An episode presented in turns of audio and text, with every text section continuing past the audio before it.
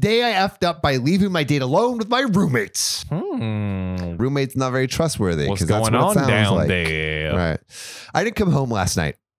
I didn't come home alone last night. Ooh. All right, Reddit boy.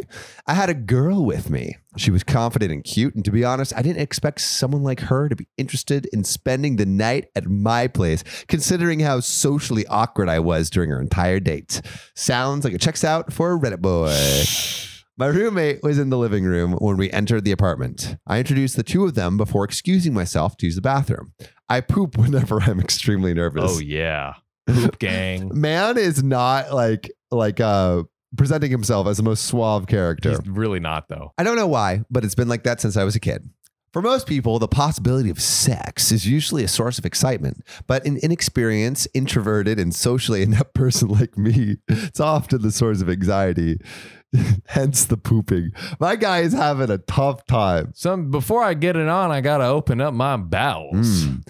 I decided to have a quick shower afterwards, wash away whatever traces there were of my nervous reaction on the toilet. Oh my God, I, I feel bad for this guy. I must have been in the bathroom for more or less 30 minutes. 30 minutes? It's a bit much. That's a long time. That's a lot being- of much actually. Yeah, like like you have your date come in and they're waiting for 30 minutes. Just go squeeze it out and then just get get to, get to scrubbing. you Yeah. know? I knew it was weird to disappear like that, and I was totally prepared to awkwardly explain my absence. What I needed to poop and then wash the poop off. I don't know what you say.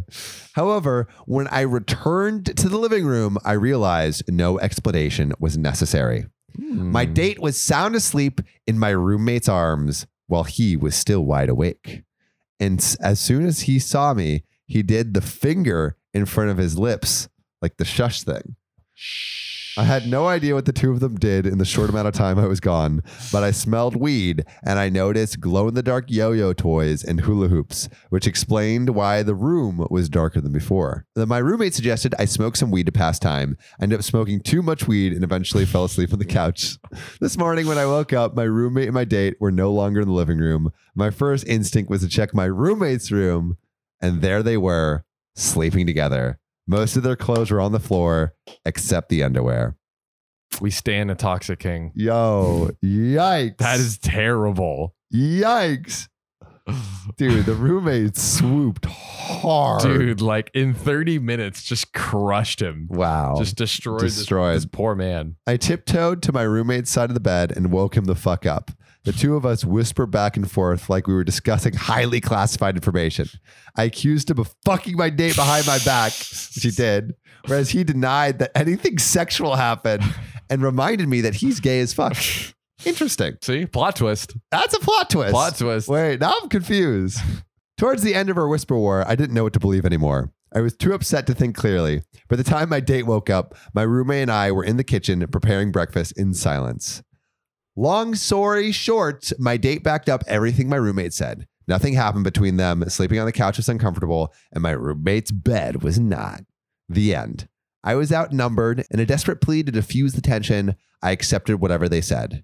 Call me paranoid, but I'm convinced they fucked, which means a gay guy has more success sleeping with girls than I do. Bro, OP, you, you you're you're you're a king, sir. You know, you t- take that inner uh security and, and pump it up. Yo, yeah. OP is very insecure. We we we we stand a pooping king, okay? That's what we do on this podcast.